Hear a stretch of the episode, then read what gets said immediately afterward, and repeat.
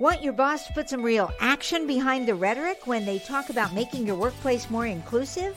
Find out how to hold their feet to the fire and demand diversity on the Diversity Dude podcast. Hello there, and welcome back to the Diversity Dude podcast. I'm your host, Lambers Fisher, marriage and family therapist, award winning author, and national speaker on the topic of multicultural awareness and diversity. And for those of you who are interested in even more positive and encouraging tips and strategies beyond what I share in podcasts like this, then feel free to check out my award winning book, Diversity in Clinical Practice. Nationally recognized for the unique way in which it addresses the often difficult topic of multicultural awareness and diversity, and designed for more than just therapists, it's uh, offers a helpful and professional way to explore the greatest variety of cultural needs possible for those whom you serve. And it's available in paper and audiobook formats for your convenience. And um, whether it be through one of my one on one relationship building efforts as a therapist or my informing and empowering efforts as an author and speaker, know that my mission is to do my part to improve the world, one strengthened relationship at a time. So, Today, I want to share with you a few encouraging words about when to leave a culturally unsupportive work environment. Now, in a recent podcast, I responded to a question related to how one might go about getting employer buy in on creating a more culturally competent and considerate work environment. If that's the situation you find yourself in, then I recommend you go back and listen to that podcast for the tips and strategies that I provide there. Since then, however, I received multiple inquiries from people expressing that they're beyond getting employed by in and are simply fed up and ready to go, quit, leave their employer altogether. And yet they feel conflicted regarding whether or not it's the right time to do so or even the right thing to do.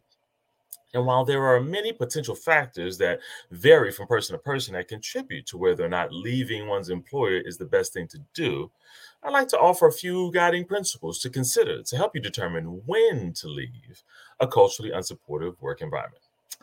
Consideration number one when the cons outweigh the pros. It may be time to leave a culturally unsupportive environment when the cons of remaining in that environment outweigh the pros of staying. When the therapist in me hears people express a need for change due to emotionally or or maybe even physically stressful impact of, that an environment can have, I take it seriously. Too often, people remain in environments that cause more harm than they provide benefit. Maybe they feel guilty for leaving due to the impact their absence might have on someone else that's still there. Not truly realizing that their staying in order to care for someone else's needs comes at the sacrificial expense of their own needs and ultimately reducing their own longevity and their ability to continue helping others over time. Sometimes in situations like this, the best support that you can receive is the validation that you're worth it, just as much as anyone else that you're trying to help. And if you want to continue helping others in the future, then you need to accept that staying in an unsafe environment may be taking on more than it's giving. And if it's income or salary, that that still isn't always enough to override the negative emotional toll certain environments can take. No environment is perfect. However, since a work environment can offer opportunities and fulfillment in many ways, there can be a multitude of undesirable cons, from negative people and offensive comments to culturally inconsiderate tasks and expectations.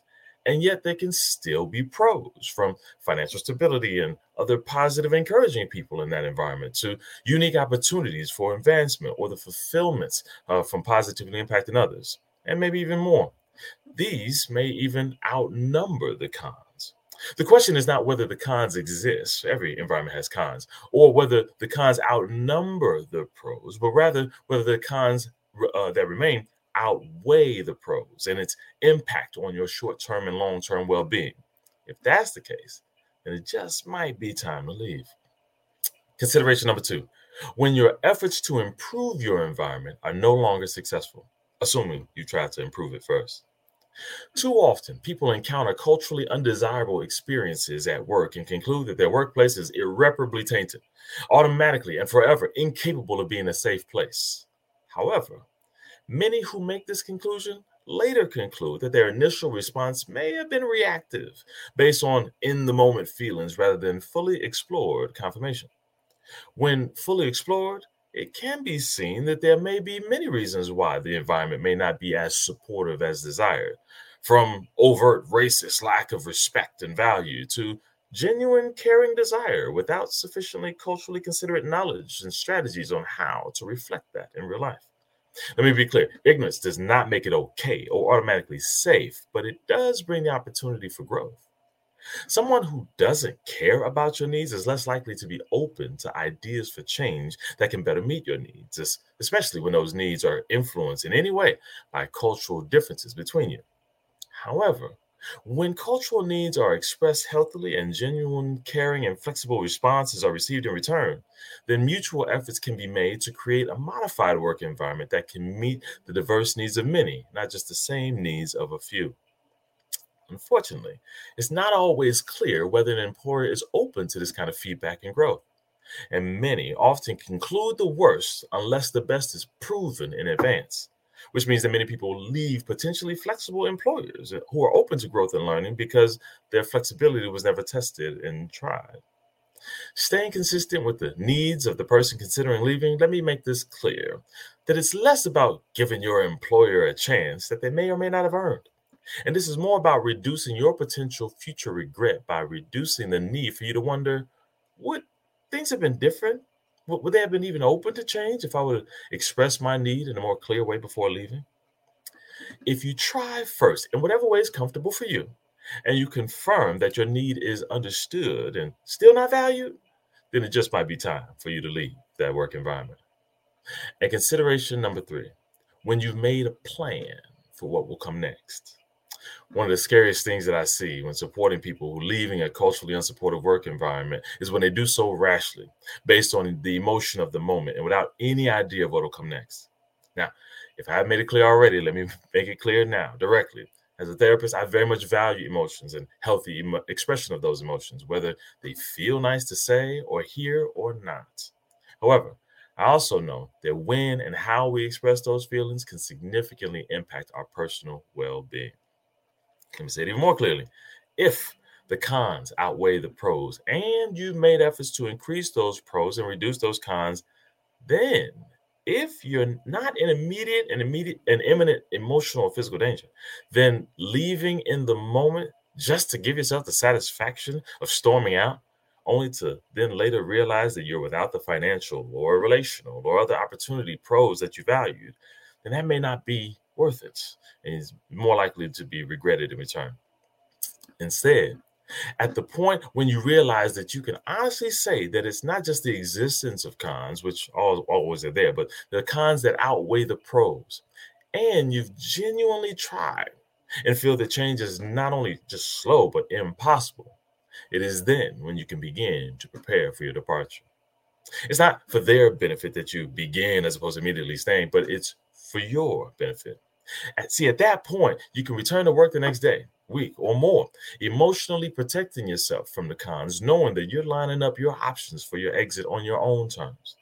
They may think you have no other options. They can take advantage of you, seeing you return and still do good work, but you remained because you're waiting until you have the right options, and then you leave. When you decide to leave and they're shocked, asking why are you're leaving, you can honestly say, with less resentment oozing from your pores, that you're leaving because the organization no longer meets your needs. It may meet some, but not enough. And when you tried to express that previously, you weren't heard, or you were heard, but your needs did not feel valued enough to bring about sufficient change. And then walk on. Walk on to the next opportunity that you waited for and planned appropriately for, seeking the best balance of pros and cons available in your next environment with less disadvantages to re- to miss and less regret to hold on to. For even that next environment doesn't have to be perfect, as long as they do a better job of hearing a greater va- variety of cultural needs and genuinely desiring to meet as many of them as possible with action that follows. My hope for you is that you, if you find yourself in a culturally unsupportive work environment, that you would use these considerations to either confirm that it may be best to stay because there are still options worth considering to improve that environment for your own benefit or to help you determine when it may indeed be time for you to remove yourself from that environment in search of another. And if you're in a position to listen to someone else vent about their culturally unsupportive work environment, then instead of just hyping them up to angrily and instantly quit, regardless of the circumstances or consequences, then help them explore these considerations as well to maximize their benefit and reduce their regret. Whatever you choose, or however you support someone else who has to make that difficult choice, help generate healthy decisions motivated by what's in your best interest and your family's best interest, whether it's sufficiently understood or appreciated by others or not. And with that, I'll say thanks again for listening to the Diversity Dude podcast. If you have any pressing diversity related questions that you'd like me to address on an upcoming podcast, or if your organization is in need of a shame free or empowering guest speaker or training on this often sensitive topic, then feel free to reach out to me directly at www.lambersfisher.com. And if you know anyone else who can benefit from a positive and encouraging perspective on this often difficult topic of diversity, then feel free to send them a link to this podcast or share with them my award winning book, Diversity in Clinical Practice, available in paper and audiobook formats on Amazon.com. And I look forward to addressing as many topics as possible in the future podcasts to help you improve as many relationships as possible at work, at home, and in your community. And as always, remember this you don't need to know everything about everyone in order to have a positive impact on someone.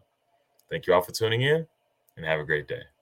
Tune in each week and find out how to demand and implement diversity at your job. To hear more, check out previous Diversity Dude shows on ShalettaMakesMeLaugh.com. Did you know that United Healthcare helps connect you to doctors and therapists with 24 7 access to virtual care? So I could have therapy from my couch? Yep. Or a doctor appointment from my car? If you wanted to. Wait, you're right. I don't even like when people see me sing in the car. Couch appointment it is. Virtual visits are just one of the ways United Healthcare helps connect you to better health. Learn more at uhc.com. Plan benefits may vary. You started your business with big dreams and big ideas. But achieving your goals is a matter of doing the little things right. At Bremer Bank, we're ready to help you navigate all the details questions, and challenges you encounter on your way to growth and success. Because right now, relationships matter more than ever, and understanding is everything. Find out more at bremer.com.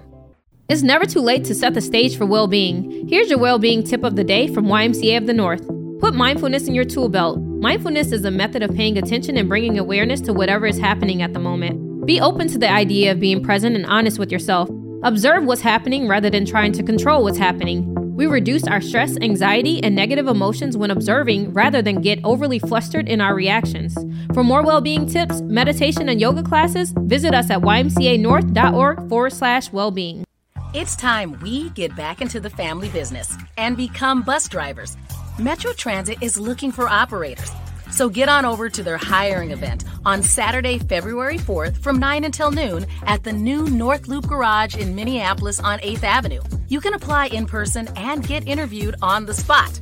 And here's the best part you can test drive one of their 40 foot Metro Transit buses. And don't worry, staff members will be on hand to help you navigate that thing. But you got this. And they've got up to a $5,000 sign on bonus for you if you get hired. Now, all y'all know we got kinfolk who have been Metro Transit bus drivers, either your uncle, your cousin, grandpa, somebody. And they always had extra money in their pocket because this job pays well. And they've got good benefits. It's time we get back into the family business and become drivers. So get on over to the Metro Transit Bus Operator Hiring Event on Saturday, February 4th from 9 until noon and apply for one of these positions. You don't need experience and they'll pay for your training. You can't beat that. Just make sure you bring a valid driver's license and bring a friend. The more, the merrier. For more info, just go to metrotransit.org/drive. You deserve more internet than what you get from just your cell phone. Get free high-speed internet at home, a $29.95 value when you qualify for Internet Essentials Plus and the Affordable Connectivity Program. Enjoy more streaming, gaming, and video chatting on more devices for free.